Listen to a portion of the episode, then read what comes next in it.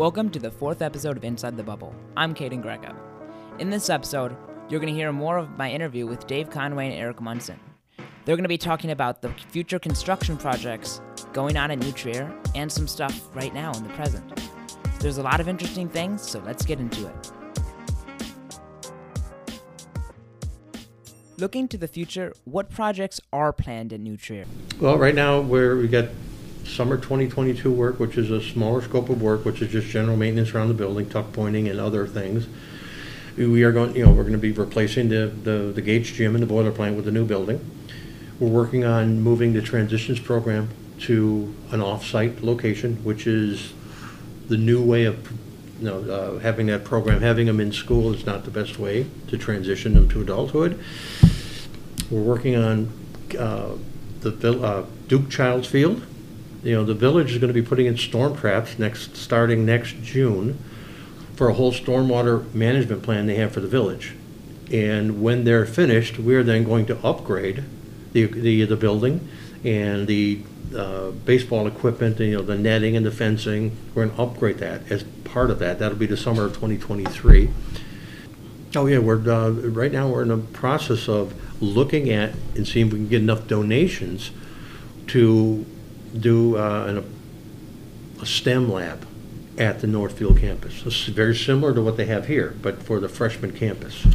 Over the past summer, the whole third floor at Winnetka was completely renovated. Correct. We finished the third floor so that when you're coming from the west addition and you're walking through the third floor tower and north building, it looks like you're in the same building. Whereas if you want to go on the second floor and you walk over, it's like, okay, I'm going from, you know, the 2021s to 1934. So it's, you know, I've heard it called East and West Berlin. I don't think it's quite that bad, but it's you know, two different technologies. And we're, when we do the renovation, we don't just renovate the room. We gut it from, from we got everything. When you're, if you were here after demolition, you would see the columns holding up the building, and that's it. Then we start with a whole, with a clean slate, because if you can see, there's lockers. Those lockers take up a lot of space. Eliminate those, you pick up an extra 18 inches for every every hallway, which makes the classrooms bigger. And then you could take three classrooms, which 600 square feet each, and make them two classrooms at uh, 900 square feet. So now you've got a nice sized classroom. 600, you've, you've been in classrooms where they're it's pretty tight. The new ones are going to be they're between eight and 900 square feet.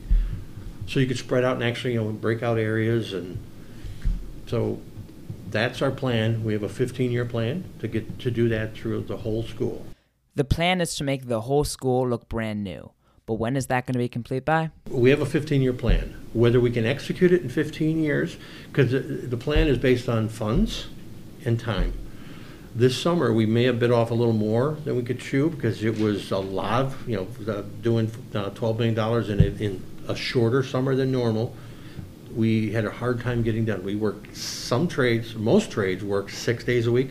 Some trades worked seven days a week to be able to get that amount of work done in that short amount of time.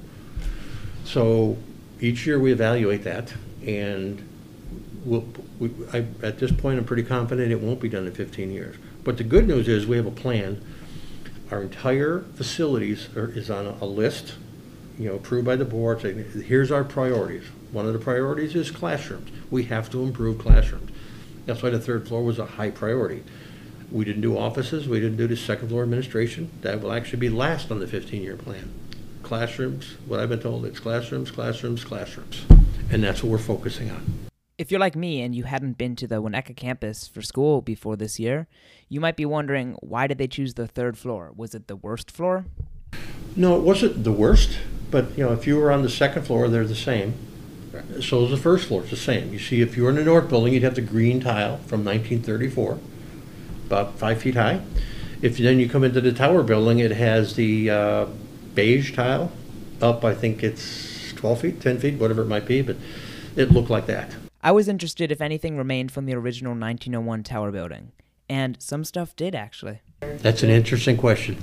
The original tower building that was here in 1901 is still here a part of it.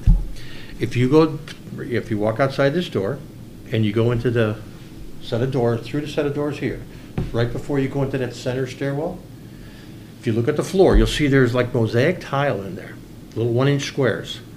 That's part of the original uh, north build, uh, original tower building in 1901. Then in 1956, they tore down the old tower building and built a new one. It- it- but that stayed. We, nobody knows why. We're not sure if there were like mechanical pipes that came in there to keep the heat going for different places, or maybe the electrical feeds, but they kept that. You'll see the green lockers, you'll see the, the green tile, but it was just looks. The, the actual structure is still there. Back in 1901, in 1901, when they built it, you didn't necessarily have steel holding the building up. So what's holding that portion of the building up is brick. With all these projects going on and a pandemic, does the virus make the project slow down? Uh, Yes and no.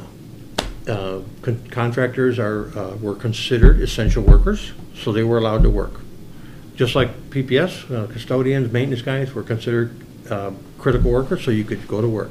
What slowed it down was, when you get to work, everybody had to, you know, pass a uh, test with the thermometer, make sure you're safe. You had to sign something every day that you're safe.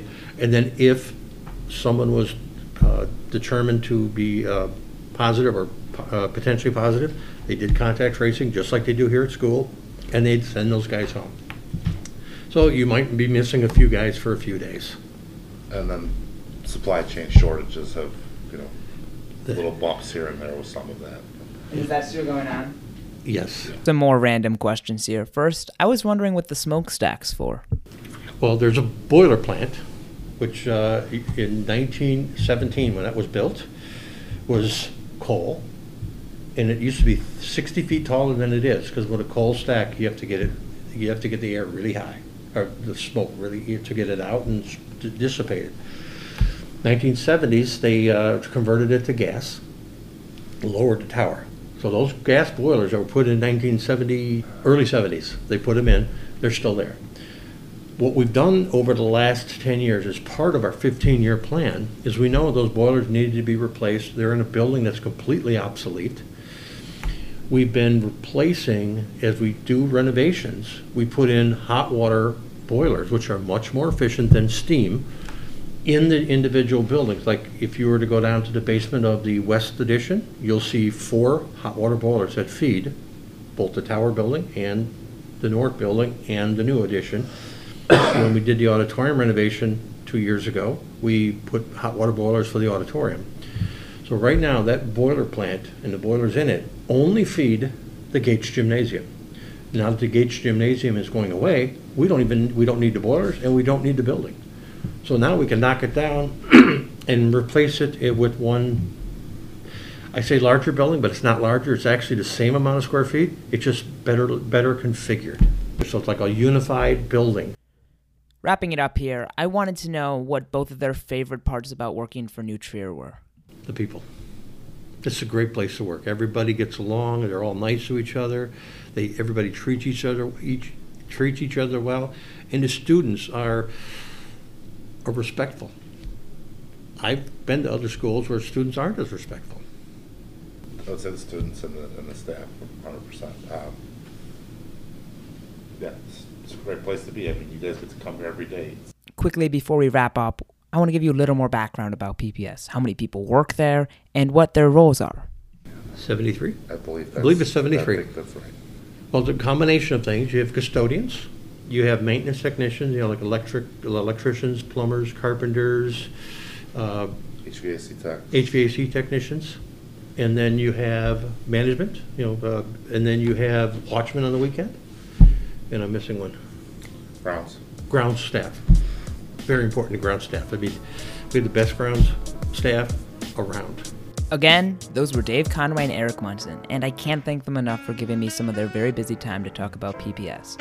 I enjoyed hearing about their roles and some of the projects that PPS is involved in. And again, I appreciate the work they do here. Stay tuned for the fifth and final episode of Inside the Bubble, where we'll have more with Principal Dubravec.